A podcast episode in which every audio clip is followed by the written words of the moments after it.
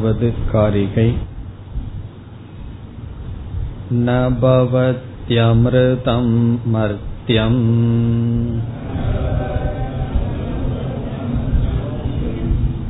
நமர்த்யமம்ருதம் ததா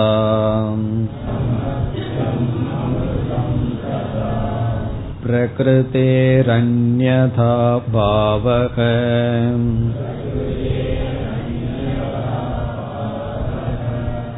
ந கதஞ்சித் பவிஷ்யதி.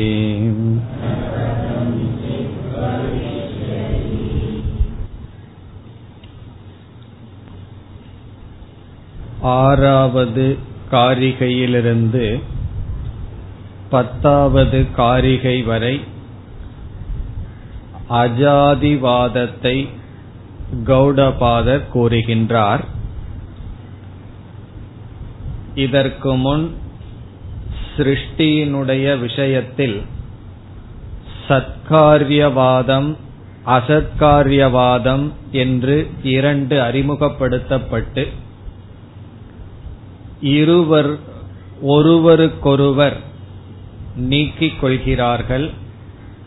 சத்காரியவாதி சில தர்க்கத்தினுடன் அசத்காரியவாதம் தவறு என்று நிரூபிக்கின்றான். அசத்காரியவாதி சில தர்க்கத்துடன் சத்காரியவாதியை தவறு என்று நிரூபிக்கின்றான். பிறகு கௌடபாதர் என்ன சொன்னார்? ஒருவருக்கொருவர் பரஸ்பரம் விரோதம் செய்து அவர்களை அறியாமல் நிலைநாட்டப்படுகின்ற அஜாதிவாதத்தை நாம் ஏற்றுக்கொள்கிறோம், அவர்களுடன் வாதம் செய்வதில்லை என்று சொன்னார். பிறகு அவர்களை ஒருவருக்கொருவர் அவர்கள் ஒருவருக்கொருவர் எப்படி நீக்கிக் கொள்கிறார்கள், மற்ற வாதங்கள் எப்படி தவறு என்ற மனனத்தை ஆரம்பிப்பதற்கு முன் இந்த காரிகைகளில் அஜாதிவாதத்தை நமக்கு மீண்டும் ஞாபகப்படுத்துகின்றார் அல்லது நிலைநாட்டுகின்றார். இதில் நாம் பார்த்தோம், இந்த நான்காவது பிரகரணத்தில் இருக்கின்ற ஆறு ஏழு எட்டு காரிகைகள் மூன்றாவது பிரகரணத்தில் உள்ள இருபது இருபத்தி ஒன்று இருபத்தி இரண்டு என்று பார்த்தோம். இனி ஏழாவது காரிகைக்குள் சென்றால் ந பவதி அமிர்தம் மர்த்தியம். மர்த்தியம் என்றால் அழியக்கூடியது, அமிர்தமாக மாறாது. மர்த்தியம் அழியக்கூடியது, அழியாததாக மாறாது. பிறகு அமிர்தம் ந மர்த்தியம் ததா, அழியாதது அழிவதாகாது, அழியக்கூடியதாக மாறாது என்று முதல் வரியில் கூறி, பிறகு இரண்டாவது வரியில் ஒரு முக்கியமான வார்த்தையை கூறுகின்றார். பிரகிருதேகே அந்யதா பாவக. பிரகிருதி என்றால் ஒரு பொருளினுடைய சுபாவம், ஒரு பொருளினுடைய உண்மையான சுபாவம். அந்யதா பாவக வேறு விதத்தில் மாறுதல் என்பது ந கதஞ்சித் பவிஷ்யதி கண்டிப்பாக நிகழாது. இப்ப இந்த இடத்துல நம்ம பார்த்தோம், ஒரு பொருள் இனி ஒரு பொருளாக என்றும் மாற முடியாது. ஒரு பொருள் இனியொரு பொருளாக மாறுகின்றது என்பது சம்பவிக்காதது. எப்படி என்று பார்த்தோம், ஒரு பொருளினுடைய சில தர்மங்கள் மட்டும் மாறினால் அந்த பொருள் மாறவில்லை. பிறகு அந்த பொருளினுடைய சுபாவமே மாறிவிட்டால் என்றால் அந்த பொருள் அழிந்து விட்டது. மனிதனுடைய சில அங்கங்களில் மாற்றம் வந்தால் அவன் மாறவில்லை, அவன் எரிந்து விட்டால் அவன் அழிந்து விட்டான். ஆகவே மாற்றம் என்பது சம்பவிக்காது. இந்த கருத்தை எந்த இடத்தில் கூறுகின்றார்? சில வாதிகள் அமிர்தமான பிரம்மன் அழியாத பரம்பிரம்ம அழிகின்ற உலகமாக மாறுகிறது என்று சிலர் கருதுகிறார்கள். அவர்களை பார்த்து நாம் கூறுகின்றோம், மாற்றம் என்பது நிகழாது, ஆகவே அஜாதி தத்துவம்தான் உண்மை.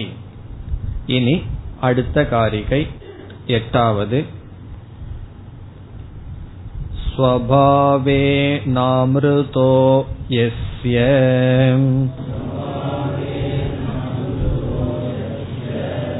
தர்மோ கச்சதி மர்த்யதாம் கிருதகே நாம்ருதஸ்தஸ்ய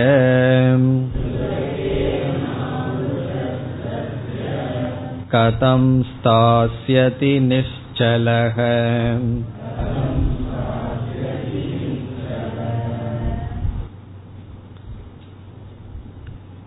இக்காரிகையும் நாம் மூன்றாவது பிரகரணத்தில் பார்த்ததுதான். இதனுடைய சாரத்தை மட்டும் இப்பொழுது இங்கு பார்க்கலாம். அஜாதிவாதத்தை ஏற்றுக்கொள்ளவில்லை என்றால் இரண்டு தோஷம் வரும் என்பது இந்த காரிகையினுடைய சாரம். ஒன்று அனிர்மோக்ஷ பிரசங்கக. அனிர்மோக்ஷ பிரசங்கம் என்றால் மோக்ஷத்தை அடைய முடியாது என்ற நிலை ஏற்படும். எப்பொழுது அஜாதிவாதத்தை நாம் ஏற்றுக்கொள்ளவில்லை என்றால் மோக்ஷம் என்பது சித்திக்காது. இரண்டாவது கருத்து வியாகாத தோஷக அல்லது பிரதிஜ்ஞா ஹானிகி. அமிர்தம் பிரம்ம என்று பிரம்மத்தை அமிர்தம் என்ற பிரதிஜ்ஞையை சொல்லி பிறகு அது அழிகிறது என்று சொன்னால் பிறகு என்ன ஏற்படுகிறது? பிரம்மத்தை பற்றி நம்ம என்ன சொன்னமோ அதை நாமளே தவறாக கூறியதாகின்றது என்ற இரண்டு தோஷம் வரும் என்பது இந்த காரிகையின் சாரம். இப்பொழுது காரிகையை பார்த்தால் ஸ்வபாவேன அமிர்தக யஸ்ய. இங்கு யஸ்ய என்றால் யாருடைய கருத்துப்படி ஸ்வபாவமாக அமிர்தமாக இருப்பது, இயற்கையாக அழியாததாக இருப்பது மர்த்தியதாம் கச்சதி அழிகின்றது என்று வைத்துக் கொள்வோம். இங்கு தர்மக என்றால் தத்துவம். யாருடைய கருத்துப்படி சுபாவமாக அழியாத ஒன்று அழிவதாக வைத்துக் கொள்வோம். பிறகு அந்த அழிந்தது மீண்டும் அமிர்தமாக மாறினால் அது அழியாமல் இருக்கும் என்பது என்ன நிச்சயம்?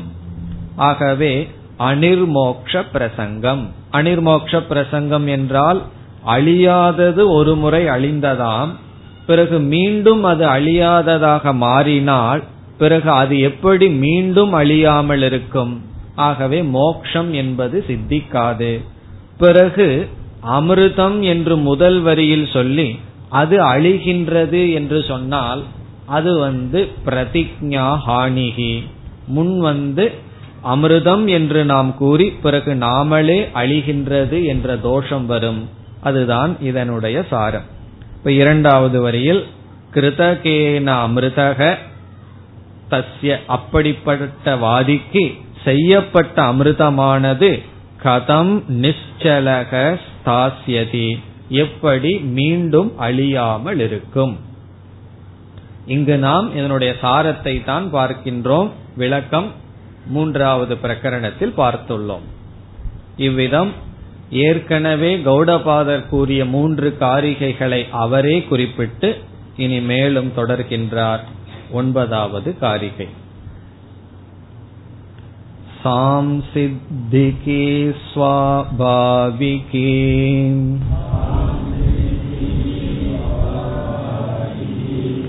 சகஜா அக்ருதாச்சயாம்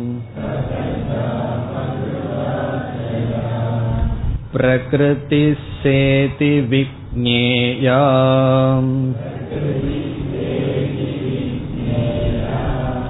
ஸ்வபாவம் ந ஜகாதி யாம்.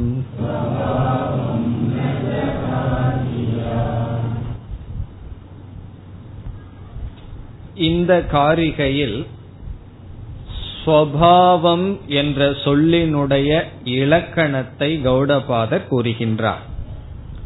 பிரகிருதி அல்லது ஸ்வபாவம் ஒரு பொருளினுடைய தன்மை, அதனுடைய லட்சணம், இலக்கணம் சொல்லப்படுகின்றது. அக்னியினுடைய சுபாவம் என்ன என்றால் என்ன சொல்வோம்? உஷ்ணம் என்று சொல்வோம். அந்த உஷ்ணத்தை தான் சுபாவம் அல்லது பிரகிருதி என்று சொல்கின்றோம். இங்கு இதற்கு முன் கௌடபாதர் என்ன கூறினார்? அழியாத சுபாவத்தை உடைய பிரம்மன் என்றும் மாறாது, அழியாது என்று சொன்னார். அமிர்தம் என்பது பிரம்மத்தினுடைய சுபாவம் என்று கூறினார். நாம் பிரம்மத்தினுடைய சுபாவமாக கூறுவது சத். சத் என்றால் என்றும் இருப்பது. பிரம்மத்தினுடைய சுபாவம் அல்லது சொரூபமாக கூறுவது ஞானம் அல்லது சித். பிறகு பூர்ணம், அனந்தம், ஆனந்தம் என்றெல்லாம் சொல்கிறோம். சில சமயத்துல சுபாவம்ங்கிற வார்த்தையை பயன்படுத்துவோம், சில சமயத்துல சொரூபம் என்று சொல்வோம், சில சமயத்துல பிரகிருதி என்று சொல்வோம். சில இடங்கள்ல சுபாவம் சொரூபம்ங்கிறதுக்கும் மாறுபட்ட பொருளையும் கொடுப்போம். ஆனால் இங்கு சுபாவம் சொரூபம் பிரகிருதி என்றால் ஒரு பொருளினுடைய உண்மையான தன்மை, அதனுடைய இலக்கணத்தை இந்த காரிகையில் ஆசிரியர் கொடுக்கின்றார். எப்படி கொடுக்கின்றார் என்றால் சில புதிய புதிய சொற்களை நமக்கு அறிமுகப்படுத்துகின்றார். சொற்களை அறிமுகப்படுத்தி சொரூபத்தினுடைய தன்மையை நாம் எப்படி புரிந்து கொள்ள வேண்டுமோ அப்படி புரிந்து கொள்ள கௌடபாதர் முயற்சி செய்கின்றார். இதற்கு முன் சொல்லப்பட்டது பிரகிருதேகே அந்யதாபாவக ந கதஞ்சித் பவிஷ்யதி. ஒரு சுபாவமானது அல்லது சொரூபமானது மாறிவிடாது என்று சொன்னார். அப்படி என்றால் சொரூபத்தினுடைய அல்லது சுபாவத்தினுடைய தன்மை என்ன என்று நாம் தெரிந்திருக்க வேண்டும். அதற்கு இங்கு இலக்கணம் கொடுக்கின்றார். இவைகள் லட்சணம் என்று சொல்வதை விட விதவிதமான சொற்களினால் சுபாவத்தை நமக்கு புரிய வைக்கின்றார். இங்கு நான்கு விதமான சொற்கள் சொல்லப்படுகின்றது பிரகிருதி அல்லது சொரூபத்திற்கு. முதல் சொல்ல எடுத்துக்கொள்வோம், சாம் சித்திகி. சாம் சித்திகி என்றால் அடையப்படாதது, என்றும் உள்ளது. சாம் சித்திகி. ஒவ்வொரு சொல்லுக்கும் சங்கராச்சாரியர் ஒவ்வொரு உதாரணத்தை கொடுக்கின்றார். நாம் அந்த உதாரணத்துடன் பார்ப்போம். அதாவது சில யோகிகளுக்கு பிறப்பிலேயே சில யோக சக்திகள் இருக்கும். சில யோகிகளுக்கு சில சக்திகள் இருக்கும். அதை சாஸ்திரத்தில் சாம் சித்திகி என்று சொல்லப்படும். சாம் சித்திகி என்றால் அந்த யோகியானவன் இந்த பிறவியில் முயற்சி செய்து அதை அவன் அடையவில்லை, பிறகு அது அவனுடைய சுபாவமாகவே அவனிடம் இருக்கின்றது. ஆகவே எல்லா காலத்திலும் அவனிடமிருந்து பிரியாமல் இருப்பதற்கு சாம் சித்திகி என்று சொல்லப்படுகிறது. சம்யக் சித்தம், நன்கு அவனிடத்தில் இருக்கின்றது. இப்ப இந்த யோகியினுடைய சில சக்தி நமக்கு புரியுதோ இல்லையோ? இப்ப சிலருடைய உடல்லேயே சில சக்திகள் இருக்கும். பூமிக்குள்ள தண்ணீர் இருக்கா இல்லையான்னு பார்ப்பதற்கு ஒரு சிலதெல்லாம் செய்வார்கள். கையில ஒரு இரும்ப வச்சுட்டு போனார்னா சிலருக்கு வந்து என்ன ஆகும், அது சுத்தும்னு சொல்கிறார்கள். நம்ம இரும்ப வச்சுட்டு கையில போனா ஒன்னும் சுத்தாது, நம்மளாக சுத்துனா உண்டே தவிர அதாக சுத்தாது. சிலருடைய உடம்புல அப்படி ஒரு சக்தி இருக்கும்னு சொல்லுவார்கள். அது என்ன அப்படின்னு சொன்னா சாம் சித்திகி, அது அவர்களுடன் சேர்ந்து பிறந்தது. அப்படி சிலருக்கு சில விதமான சக்திகள் பிறப்பிலிருந்தே சேர்ந்திருக்கும். அது அவர்களால் அடையப்படாதது, அது அவர்களுடைய சுபாவம், அவர்களுடைய சொரூபம், பிரிக்க முடியாதது, அடையப்படாதது. சாம் சித்திகி அத வந்து சுபாவம் அல்லது சொரூபம். நமக்கெல்லாம் என்ன சக்தி இருக்குன்னு தேட வேண்டாம். அப்படி இருந்தா அது நம்மை விட்டு போகாது, பயமே கொள்ள வேண்டிய அவசியம் இல்லை. ஏதாவது வந்து போச்சுன்னு சொன்னா ஒரு காலத்துல வந்து போயிருக்கலாம். சிலருக்கு சில சக்திகள் இருக்குமாம், அது சாம் சித்திகி. இரண்டாவது சொல் ஸ்வாபாவிகி. ஸ்வாபாவிகி என்றால் இயற்கை. சதா சர்வத்திர வர்த்ததே, எப்பொழுதும் எல்லா இடத்திலும் அதனுடன் இருப்பது இயற்கை ஸ்வாபாவிகி. அதற்கு கொடுக்கின்ற உதாரணம், எல்லாத்துக்கும் ஒரே உதாரணத்தை வேண்டுமானாலும் கொடுக்கலாம், ஆனா சங்கரர் ஒவ்வொரு சொல்லுக்கும் ஒவ்வொரு உதாரணத்தை கொடுக்கிறார். இங்கு கொடுக்கின்ற உதாரணம் நெருப்பினிடம் இருக்கின்ற உஷ்ணத்தை போல. நெருப்பிடம் இருக்கின்ற உஷ்ணம் ஸ்வாபாவிகி, அது சுபாவமாக இருக்கிறது. எப்பொழுது இருக்கின்றது, எங்கு இருக்கிறதுன்னு கேட்ட என்ன சொல்லுவோம்? சதா சர்வத்ர, எல்லா காலத்திலும் எல்லா இடத்திலும். அமெரிக்கால போய் நெருப்பை தொட்டாலும் எப்படி இருக்கும்? அதுவும் அதே உஷ்ணத்துடன் தான் இருக்கும். ஸ்வாபாவிகி. இனி மூன்றாவது சொல் சகஜா. சகஜா என்றால் சேர்ந்தே இருப்பது. சகஜா சேர்ந்தே பிறந்துள்ளது. இதற்கு சங்கரர் உதாரணம் கொடுக்கிறார், பறவையினுடைய பறக்கும் சக்தி போல. பறவையிடம் பறக்கிற சக்தி இருக்கு, அது சகஜா.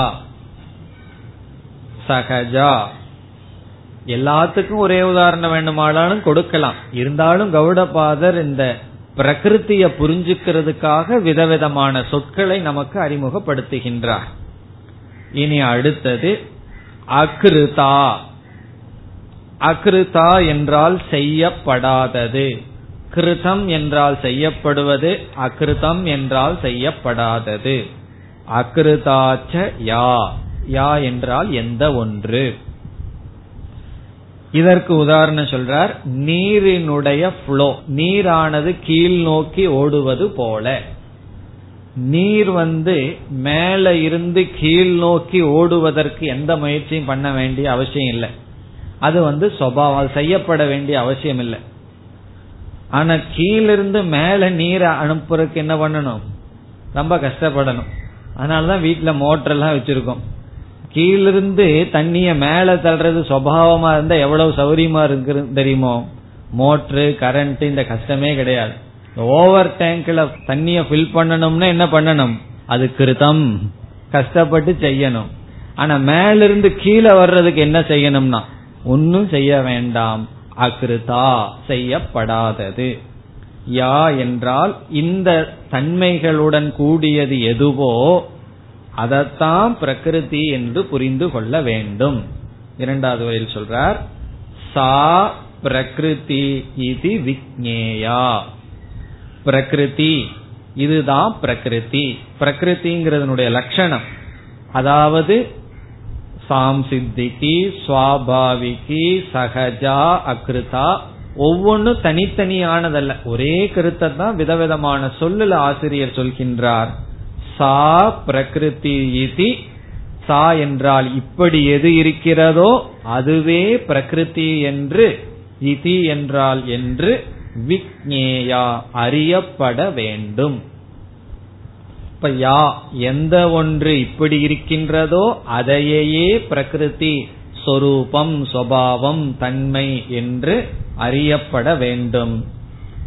பிறகு என்ன சொல்றார்? கடைசியாக ஒரு பொருளானது அந்த பிரகிருதியை விட்டு தனியாக இருக்காது.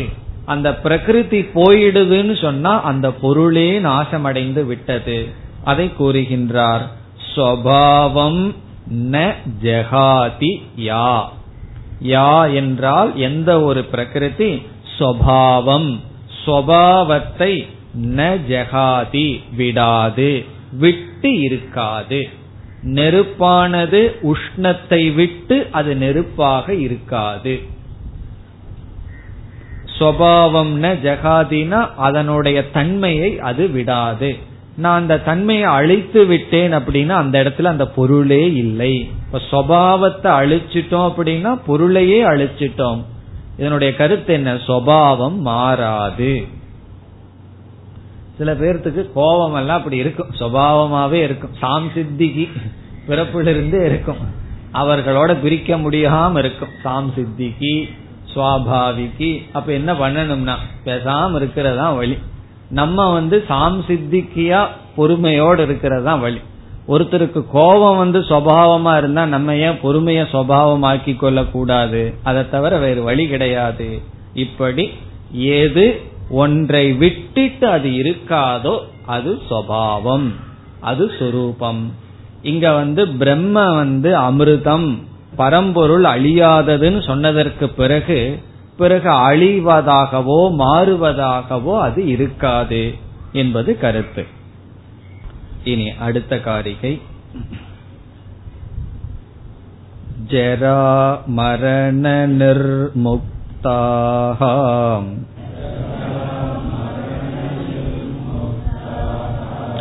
சர்வே தர்மா ஸ்வபாவதஹ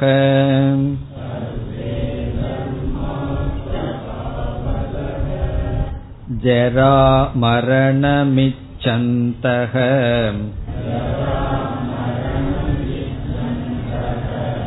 சவந்தே தன்மனீஷயா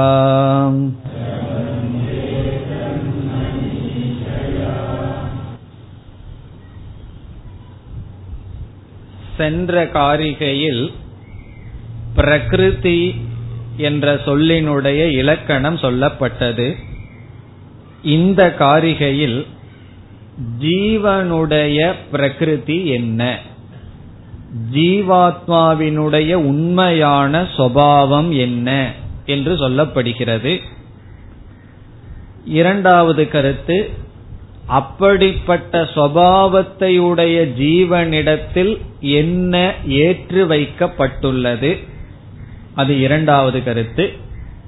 முதல் கருத்து, ஜீவனிடம் என்ன சுபாவம் இருக்கின்றது அல்லது ஜீவன் உண்மையில் எப்படிப்பட்ட சுபாவத்துடன் கூடியவன், ஜீவனுடைய பிரகிருதி என்ன. இரண்டாவது, அப்படிப்பட்ட ஜீவனிடம் என்ன கருத்து அல்லது என்ன கற்பனை செய்யப்பட்டிருக்கின்றது, என்ன ஏற்றி வைக்கப்பட்டுள்ளது. மூன்றாவது கருத்து, அவ்விதம் ஏற்றி வைக்கப்பட்டதினுடைய விளைவு என்ன. இப்ப ஜீவனுடைய பிரகிருதி, அந்த பிரகிருதியின் மீது என்ன ஏற்றி வைக்கப்பட்டுள்ளது, அவ்விதம் நாம் செய்ததனுடைய விளைவு என்ன. இந்த கருத்தெல்லாம் இந்த பத்தாவது காரிகையில் இருக்கின்றது. இனி ஜீவனுடைய சுபாவம் என்ன, முதல் காரிகை ஜரா மரண நிர்முக்தாஹா சர்வே தர்மாஹா ஸ்வபாவதஹ. சர்வே தர்மாஹா எல்லா ஜீவர்கள், இங்கு தர்மக என்ற சொல் ஜீவனை குறிக்கின்றது. சர்வே என்றால் எல்லா, எல்லாம், தர்மாகா என்றால் ஜீவர்கள். எல்லா ஜீவர்களும் ஸ்வபாவதக ஸ்வபாவத்தினால் உண்மையில் சொரூபமாக எப்படி இருக்கிறார்கள், ஜரா மரண நிர்முக்தாகா. ஜரா மரணம் முதலியவைகளிலிருந்து விடுபட்டு இருக்கிறார்கள். ஜரா மரணம் அதாவது ஜென்ம மரணம், ஜரானா வயதாகிறது, மரணம்னா இறத்தல் மாறுதல், இப்படிப்பட்ட அனைத்தும் அற்றதாக இருக்கிறார்கள். விமுக்தாக நிர்முக்தாக என்றால் அவைகள் இல்லை, விடுபட்டு இருக்கிறார்கள். ஜரா மரணம் என்ற சொல் எல்லா விதமான சம்சாரத்தையும் குறிக்கின்ற. அதனால இங்க வந்து வெறும் ஜரா மரணம் நினைக்காம சம்சார நிர்முக்தாகா என்று புரிந்து கொள்ள வேண்டும். சம்சாரத்துக்கு அடைமொழி. சரி, ஜரா மரணம் தான் ஜீவனுக்கு இல்ல, துக்கம் இருக்கேன்னா துக்கமும் கிடையாது. இப்ப எந்த விதமான சம்சாரமும் அற்றதாக இருக்கிறார்கள் ஜீவர்கள். எப்படி ஸ்வபாவதகன்னு சொல்றார், ஸ்வபாவமாகவே எந்த ஜீவர்களுக்கும் ஜரை மரணம் அல்லது சம்சாரம் என்பது கிடையாது. இதுதான் பிரகிருத்தின்னு சொல்றார். ஜரா மரணம் இல்லைன்னா எப்படி இருக்கும், அமிர்தமாகவும் ஞான சொரூபமாகவும் ஆனந்த சொரூபமாகவும் இருக்கிறார்கள். சரி, இப்படிப்பட்ட ஜீவன் மீது என்ன கற்பனை செய்யப்பட்டிருக்கிறது? இரண்டாவது வரியில் ஜரா மரணம் இச்சந்தக, இந்த ஜீவனிடம் ஜரையும் மரணமும் கற்பிக்கப்பட்டுள்ளது. எது இல்லையோ, எது தன்னுடைய பிரகிருதி அல்லவோ அதை கற்பிக்கப்பட்டுள்ளது. அது என்னன்னா அதே ஜரா மரணம். இச்சந்தக என்றால் வயோதிகம், மரணம் முதலியவைகளை ஜீவர்களிடத்தில் இருப்பதாக சிலர் விரும்புகிறார்கள். விரும்புகிறார்கள்னா என்ன? ஏற்றி வைக்கிறார்கள். யாருக்கும் விருப்பம் இல்லை, அவர்கள் ஏற்றி வைத்து பார்க்கிறார்கள். ஜராமரணமில்லாத ஜீவர்களிடம் என்ன ஏற்றி வைக்கப்பட்டுள்ளது?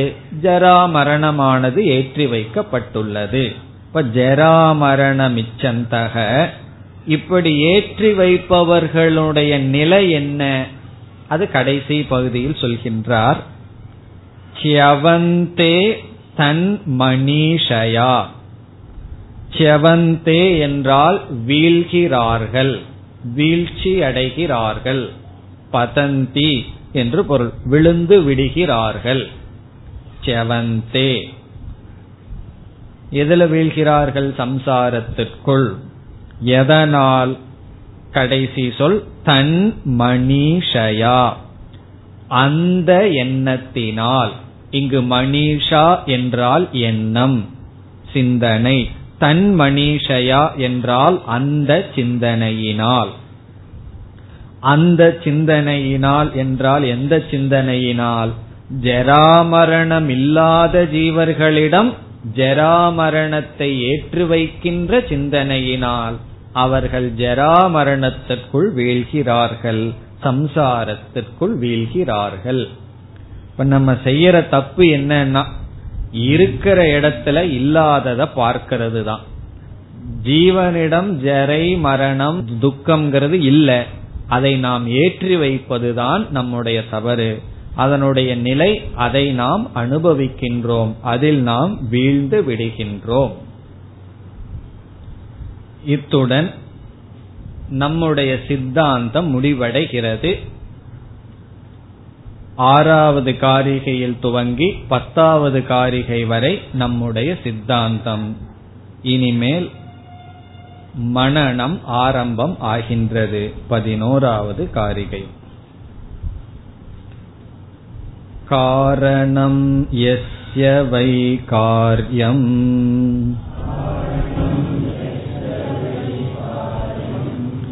காரணம் தஸ்ய ஜாயதே.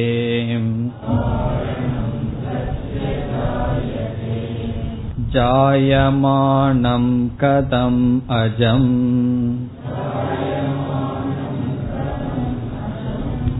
பின்னம் நித்யம் கதம் சததே.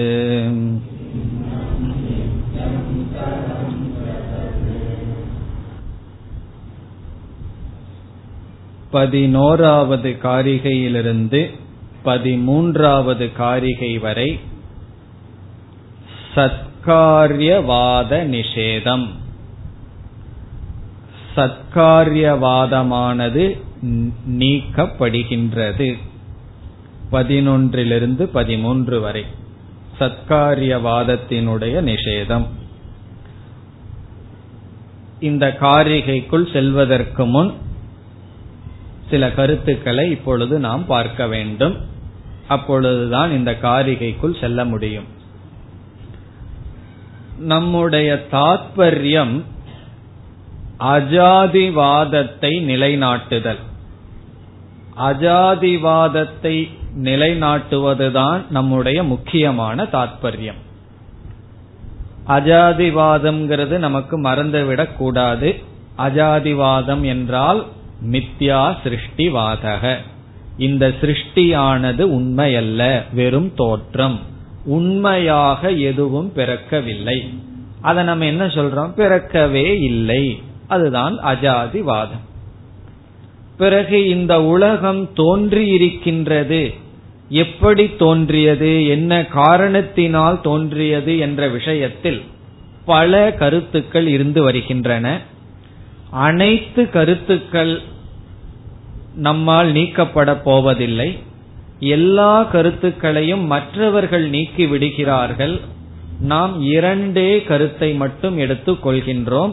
அதைத்தான் சத்காரியவாதம் அசத்காரியவாதம் என்று பார்த்தோம். இப்ப எல்லா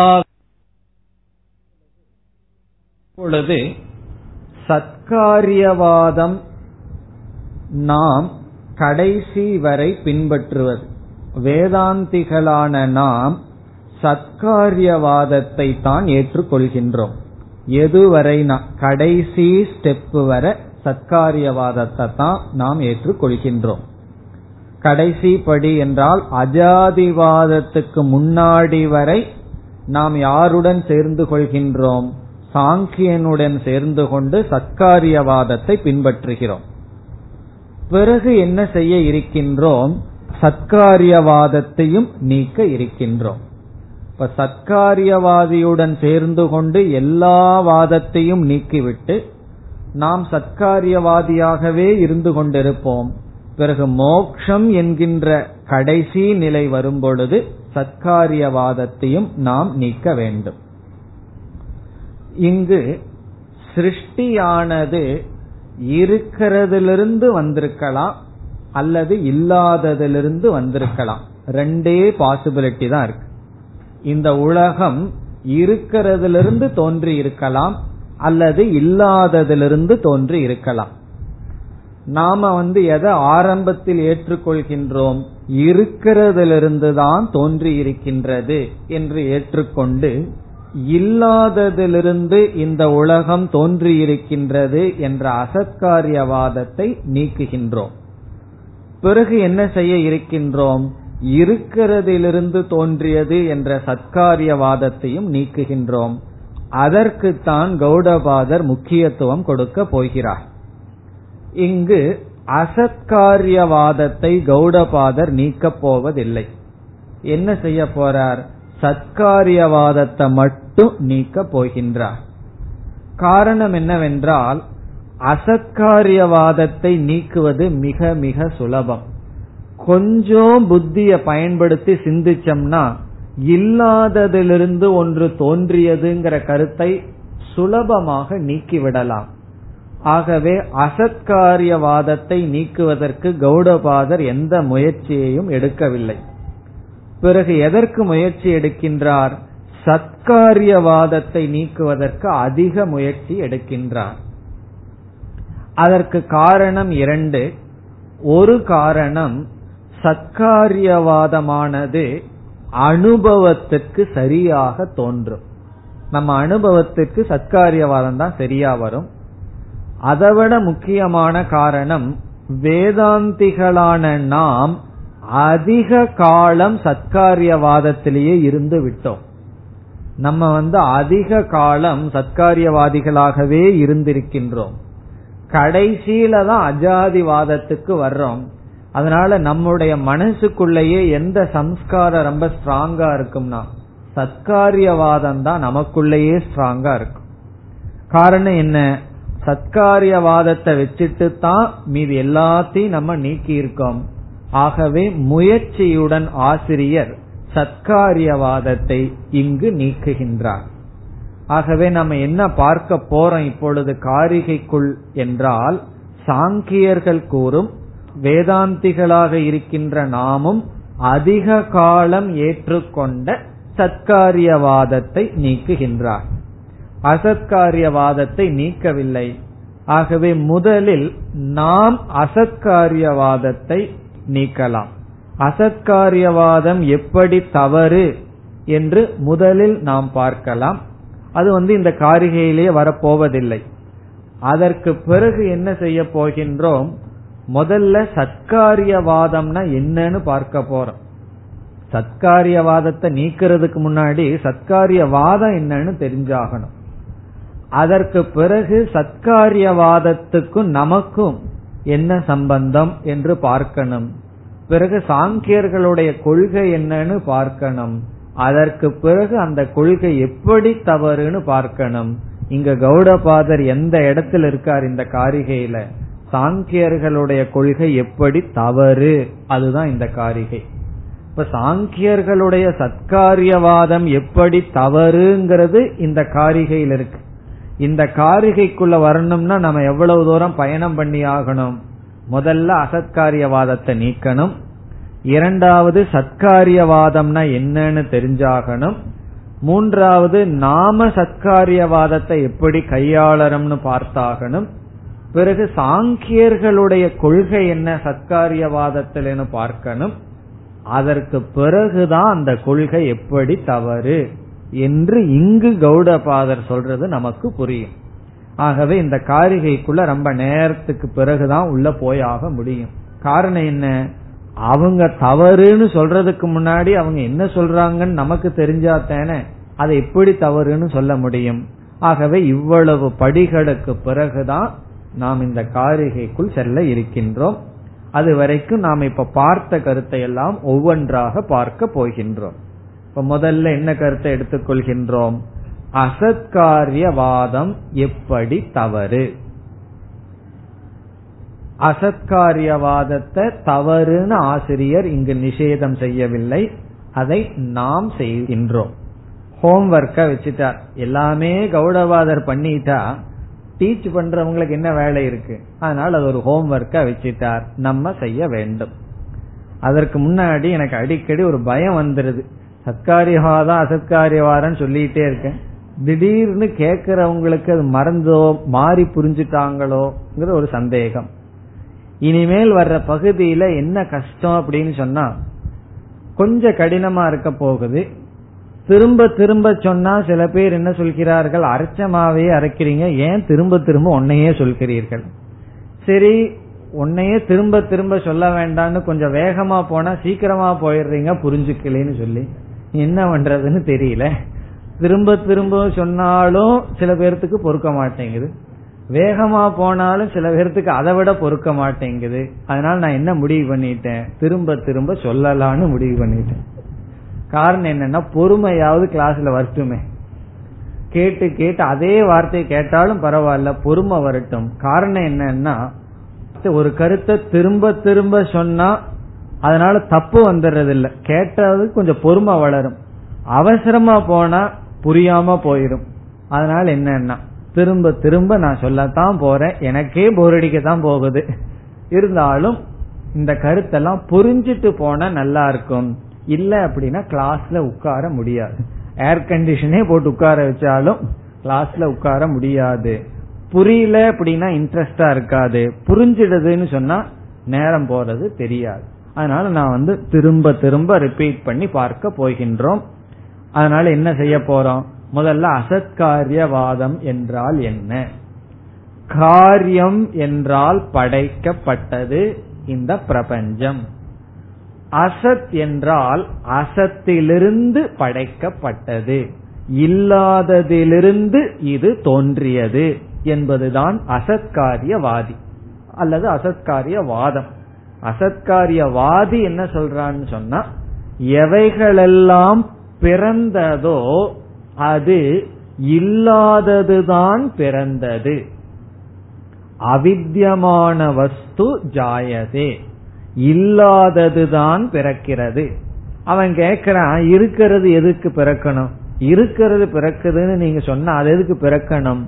ஆகவே பிறத்தல் ஒன்று தோன்றுகிறது என்றால் அது இல்லாததுதான் தோன்றுகிறது, அசதக ஜென்ம, அசத்துக்குத்தான் உற்பத்தி இருக்கின்றது. இது அசத்காரியவாதி. இத வந்து ரொம்ப சுலபம்னு சொல்லிட்டு, இந்த அசத்காரியவாதம் தவறுங்கிறது ரொம்ப சுலபம்னு சொல்லி கௌடபாதர் நீக்கவில்லை. நாம் நான்கு காரணங்கள் கொண்டு இது தவறு என்று நீக்குகின்றோம். நாலு காரணம் பார்க்க போறோம். எதற்கு? அசத்காரியவாதம் எப்படி தவறு என்பதற்கு. அசத்காரியவாதம்னா இப்ப தெரியும், இல்லாததனுடைய பிறப்பு என்ற கொள்கைதான் அசத்காரியவாதம். நான்கு காரணத்துல முதல் காரணம் ஸ்ருதி பிரமாண அபாவாத். அசத்காரியவாதத்திற்கு வேதாந்தத்தினுடைய சப்போர்ட் இல்லை. ஸ்ருதி பிரமாண அபாவாத், ஸ்ருதி பிரமாணம் இல்லாததினால். ஸ்ருதி வந்து அசத்திலிருந்து ஒன்னு வந்ததுன்னு சொல்லவே இல்லை. ஸ்ருதி பிரமாண அபாவாத், சமஸ்கிருதம் தான் ஆனா உங்களுக்கு புரிஞ்சிடும். அபாவாத்னா இல்லாத காரணத்தினால். எது இல்ல? ஸ்ருதியினுடைய வேதத்தினுடைய சப்போர்ட் கிடையாது. வேதம் வந்து எந்த இடத்திலையும் அசத்திலிருந்து ஒன்னு உற்பத்தியானதாக சொல்லவே இல்லை. பிறகு வேதம் என்ன சொல்லுதுன்னு சொன்னா, நம்ம பார்த்து ஒரு கேள்வி கேக்குது, கதம் அசதக சஜ்ஜாயதே. இது வேத வாக்கு. அசத்திலிருந்து எப்படி சத் உற்பத்தி ஆகும்? சாந்தோக்கிய உபனிஷத்துல இந்த வாக்கியம் வருகிறது. கதம், எப்படி அசதக இல்லாததிலிருந்து சத் ஜாயதே, இருக்கிறது ஒன்று பிறக்க முடியும், இல்லாததிலிருந்து. கதம் அசதக சஜ்ஜாயதே, இல்லாததிலிருந்து எப்படி இருக்கிறது ஒன்று தோன்ற முடியும் என்று கேட்டு, சாஸ்திரம் வந்து அசத்திலிருந்து தோன்றவில்லைன்னு தோன்றியதுன்னு சொல்லாட்டியும் கூட அசத்திலிருந்து ஒன்றும் தோன்ற முடியாதுன்னு நேரடியா வேற சொல்லுது. உபனிஷத்து சைலண்டா இருந்துட்டு அது சொல்லாம இருக்குதுன்னு நினைக்கலாம், ஆனா நேரடியா வேற என்ன சொல்லுது? அசத்திலிருந்து ஒன்றும் தோன்றி இருக்க முடியாதுன்னு சொல்கின்றது. அதுதான் முதல் கருத்து, முதல் காரணம். எதற்கு? அசத்காரியவாதம் தவறு என்பதற்கு. இரண்டாவது காரணம், இனி எல்லாம் நம்ம யுக்தியை பயன்படுத்துறோம், ஸ்ருதியை விட்டு நம்மளுடைய யுக்தியையே பயன்படுத்தி பார்க்கின்றோம். இதெல்லாம் எதற்குன்னா, நம்மளுடைய புத்தியை நல்லா கூர்மப்படுத்துறதுக்காக. நமக்கே நல்லா தெரியுது இல்லாததிலிருந்து ஒண்ணு வராதுன்னு சொல்லி, இருந்தாலும் காரணமா பார்க்கும் பொழுது எப்படியெல்லாம் சிந்தித்து புரிந்து கொள்ளலாம்னு நம்ம புத்தி கூர்மைக்காக இந்த காரணத்தை எல்லாம் பார்க்கிறோம். இரண்டாவது காரணம் என்னவென்றால், நம்ம உடல் வந்து ஆறு விதமான மாற்றத்தை அடையும்னு பார்த்திருக்கோம். ரொம்ப வருஷத்துக்கு முன்னாடி தத்துவ போதம்னு ஒரு நூல், சில பேருக்கு அதுவே மறந்துடும் தத்துவ போதம், அந்த நூல்ல படிச்சிருக்கோம் ஷட் விகாரக. அந்த ஷட் விகார ஞாபகம் இருக்கோ? அஸ்தி, ஜாயதே, வர்ததே, விபரிணமதே, அபக்ஷீயதே, வினஷ்யதி என்று. அஸ்தி என்றால் முதல்ல இருக்கு, சிசு வந்து கர்ப்பத்துக்குள்ள இருக்கு, அது அஸ்தி. எலும்புன்னு அர்த்தம் கிடையாது, அஸ்தினா எக்ஸிஸ்டன்ஸ், பொட்டன்ஷியலா அது இருக்கு. இரண்டாவது பாவ விகாரம் என்ன? ஜாயதே, அந்த சிசுவானது பிறக்கின்றது, அது இரண்டாவது. மூன்றாவது என்ன? வர்ததே, வளர்கின்றது. நான்காவது என்ன? விபரிணமதே, மாறுகின்றது. ஐந்தாவது என்ன? அபக்ஷீயதே, கொஞ்சம் கொஞ்சமா ஒடுங்கி வருகிறது, அழிந்து கொண்டு வருகிறது. கடைசி வினஷ்யதி, மரணத்தை அடைகிறது. இப்படி எந்த ஒரு பதார்த்தத்துக்கும் ஆறு விதமான மாற்றம் இருக்கிறதாக நம்ம பார்த்திருக்கோம். இந்த ஆறு விதமான விகாரம் எதற்கு என்றால், இத சாஸ்திரத்துல பாவ விகாரக என்று சொல்லப்படும். இந்த ஆறுமே பாவ விகாரம். பாவம்னு சொன்னா இருக்கின்ற ஒன்றினுடைய விகாரம். நம்ம எதை பார்த்து அனுபவிச்சுட்டு இருக்கிறோமோ அதற்குத்தான் இந்த ஆறு விதமான விகாரம், ஆறு விதமான மாற்றம். அதனாலதான் இத வந்து ஷட் பாவ விகாரம் என்று சொல்வார்கள். ஷட்னா ஆறு, பாவ விகாரம்னா ஆறு விதமான இருக்கிற பொருளினுடைய மாற்றம். இப்ப இதெல்லாம் எதற்கு சொல்றோம்னா, இந்த மாற்றத்துக்குள்ள இரண்டாவது மாற்றம் என்ன? அஸ்தி, ஜாயதே, பிறக்கிறது. அப்போ நம்ம சாஸ்திரத்துல என்ன சொல்றோம்? பிறத்தல் என்பது ஒரு விகாரமாக சொல்லப்படுகிறது. பிறத்தல் என்பது ஒரு விகாரம், ஒரு மாற்றம். எப்படி இறத்தல் என்பதும் மாறுதல் வளர்தல் என்பதுங்கிறது மாற்றமோ, அப்படி பிறத்தல் என்பது ஒரு மாற்றம். அப்ப பிறத்தல் என்பது விகாரம். இப்பொழுது நம்ம என்ன சொல்றோம்? இந்த விகாரம் அசத்துக்கு சொல்லப்படவில்லை, சத்தாக இருக்கின்ற பாவ வஸ்துவுக்கு தான் சொல்லப்பட்டிருக்கு. இல்லாததற்கு ஆறு விகாரம் சொல்லப்படவில்லை, இருக்கின்ற பொருளுக்குத்தான் பிறப்பு சொல்லப்பட்டிருக்கிறது. ஆகவே பாவ வஸ்துவுக்குத்தான் பிறத்தல் என்ற விகாரம் இருக்கே தவிர அபாவமான ஒண்ணுக்கு பிறத்தல் வளர்தல் மாறுதல்ங்கிற விகாரம் கிடையாது. அதாவது முயல் கொம்பு வந்து வளர்கிறது தேய்கிறது அழிகிறதுன்னு சொல்லிட்டு இருப்போமா? கிடையாது. பிறகு எதற்கு சொல்லுவோம்? முயலுக்கு சொல்லலாம், இருக்கிறதுக்கு தான் சொல்ல முடியும். ஆகவே ஜாயதே அல்லது பிறத்தல் உற்பத்தியாகுதல் என்பது ஒரு விதமான விகாரம். இந்த விகாரமானது அசத்துக்கு கிடையாது, சத்துக்குத்தான். இப்பொழுது அசத்காரியவாதி என்ன சொல்றான்? அசத்திலிருந்து பிறந்ததுன்னு சொல்றான். பிறந்ததுங்கிறது என்னைக்குமே சத்துக்கு தான் சொல்ல முடியும், அசத்திற்கு சொல்ல முடியாது. இப்ப ஜாயதே ஜாதி அஜாதின்னு நம்ம சொல்றோம், அவன் வந்து சத்காரியம் சத்தினுடைய காரியம்னு ஒருத்தன் சொல்றான், அசத்தினுடைய காரியம்னு சொல்றான். அதனுடைய அர்த்தம் என்ன? அசத்தினுடைய பிறப்புன்னு சொல்றான். அசத்துக்கு பிறப்புங்கிற விகாரத்தை சொல்ல முடியாது, சத்துக்குத்தான் விகாரத்தை சொல்ல முடியும். அப்போ இந்த இரண்டாவதுக்கு என்ன காரணம் என்றால் பாவ விகாரத்துவாத், பாவ வஸ்துவுக்குத்தான் விகாரம் இருக்கும் என்ற காரணத்தினால். பாவ வஸ்துனா இருக்கிற வஸ்துவுக்கு தான் விகாரத்தை சொல்ல முடியும். அதுல என்ன அடங்குகின்றது? பிறத்தல் என்பது ஒரு விகாரம், அது இருக்கிறதுக்கு தான் சொல்ல முடியும். ஆகவே நீ இல்லாதது பிறந்தது என்று சொல்ல முடியாது. இது இரண்டாவது. இனி மூன்றாவது காரணம். மூன்றாவது காரணம் இலக்கணத்தினுடைய அடிப்படையில். இப்ப கொஞ்சம் இலக்கணம் பார்ப்போமே. ராமன் செல்கிறான் அப்படின்னு ஒரு வாக்கியம் இருக்கு. ராமன் செல்கிறான், அவன் தூங்குகின்றான், இவன் சாப்பிடுகின்றான், இப்படி எல்லாம் வாக்கியம் இருக்கு.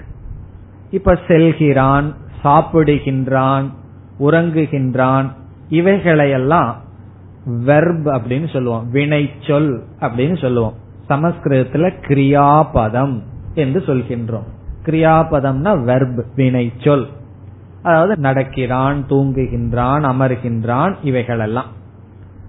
இப்ப எந்த ஒரு வினைச்சொல் நாம் சொல்லிவிட்டால் அடுத்தது நம்ம என்ன எதிர்பார்ப்போம்?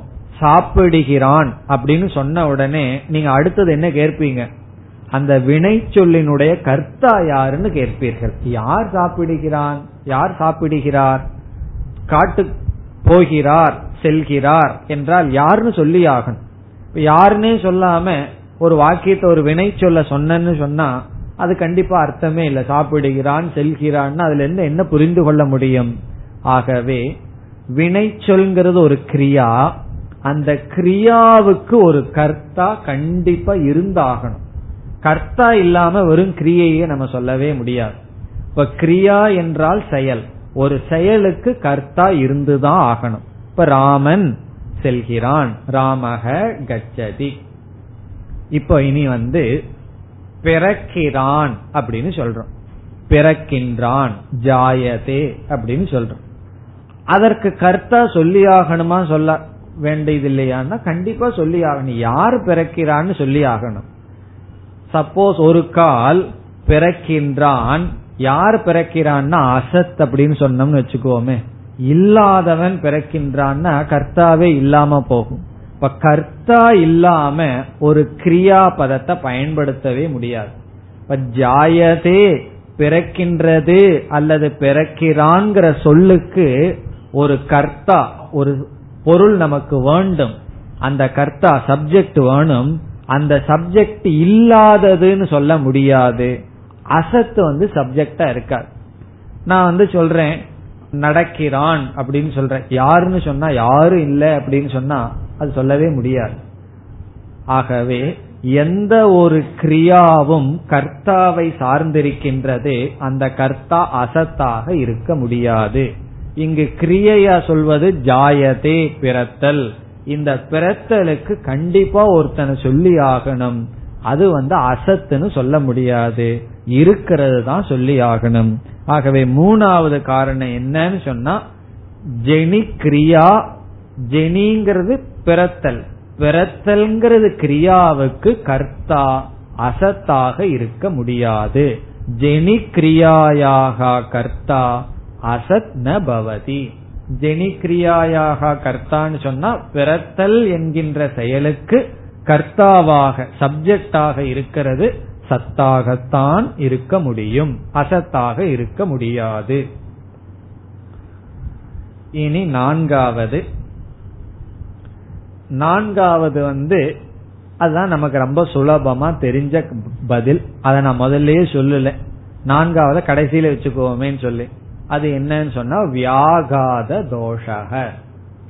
வியாகாத தோஷம்னா செல்ஃப் கான்ட்ரடிக்ஷன், நம்மையே நாம் முரண்பாடாக பேசுதல். வியாகாதம்னா முரண்பாடு, நமக்கே நம்ம கான்ட்ரடிக்ஷனா பேசுறோம். என்னன்னா அசத் ஜாயதே, அங்கேயே கான்ட்ரடிக்ஷன் இருக்கு, இல்லாதது தோன்றுகிறது.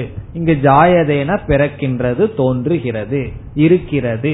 ஜாயதேவை இருக்கிறதுன்னு நம்ம டிரான்ஸ்லேட் பண்ணா இல்லாதது இருக்கிறது. இப்படி சொன்னா எப்படி அது சரிப்பட்டு வரும்? ஆகவே இந்த வார்த்தையே தப்பா இருக்கு. அசத் காரியவாதியினுடைய அசத் காரியம்ங்கிறதுலயே தவறு இருக்கு. காரணம் என்ன? இல்லாதது தோன்றியது, வியாகாத தோஷம். இதத்தான் நம்ம மனசுல புரிஞ்சு வச்சிருக்கோம். நம்ம இவ்வளவு தூரம் விசாரம் பண்ணாட்டியும் அசத்திலிருந்து ஒண்ணு தோன்ற முடியாதுன்னு நமக்கு தெரியும். அத மொழியில சொல்ல தெரியாட்டி எப்படி தெரிஞ்சு வச்சிருப்போம்னா அது எப்படி அது வர முடியும்? அதனாலதான் உபனிஷத்தே அப்படி கேக்குது, கதம் அசதக சஜ்ஜாயதே. நம்ம போல உபனிஷத்தை அப்படி கேட்கின்றது. அப்படி வியாகாத தோஷம்.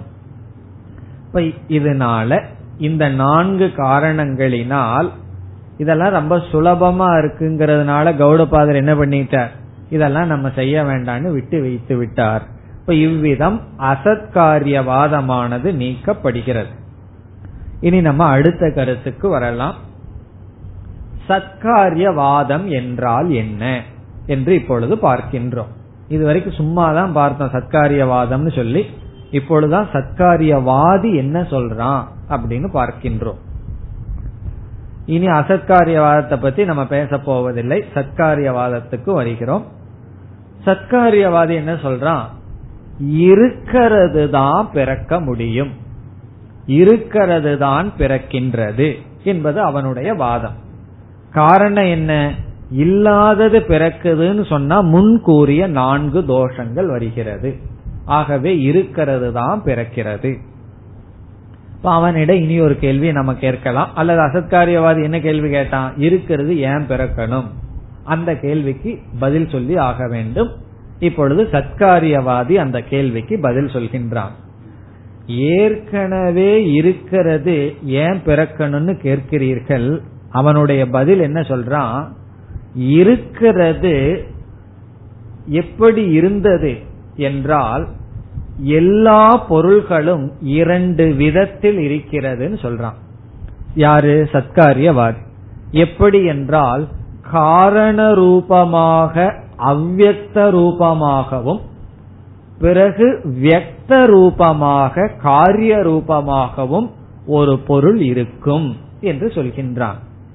அதாவது ஒரு பொருள் வந்து அன்மேனிஃபெஸ்ட் ஃபார்ம், வெளி தோற்றத்துக்கு வராத நிலையில் இருக்கும். பிறகு அது பிறக்கிறது வருகிறது என்றால் அது வெளி தோற்றத்துக்கு வந்த நிலை என்று ஒரு பொருளுக்கு இரண்டு விதமான இருப்பு இருக்கிறது என்பது சத்காரியவாதியினுடைய கருத்து. அதாவது மரம் இருக்கு, விதை இருக்கு. விதைக்குள்ள மரம் இருக்கா இல்லையான்னு கேட்டா சத்காரியவாதி என்ன சொல்றான்? அசத்காரியவாதி இல்லைன்னு சொல்லிடுவான். சத்காரியவாதி என்ன சொல்லுவான்? மரம் இருக்குன்னு சொல்லுவான். பிறகு இருந்தா தெரியலையே, இருந்தா மரமா வர வேண்டியது இல்லையேன்னு சொன்னா வெளி தோற்றத்துக்கு வராத நிலையில் மரம் இருந்தது. அத என்ன சொல்றான்? காரியமானது, அதாவது தோன்றிய இந்த உலகமானது காரணத்தில் அவ்யக்த ரூபமாக இருந்தது. பிறகு காரியம் என்பது வியக்தமாக வெளிப்படுகிறது. அதுதான் சத்காரியவாதியினுடைய கருத்து.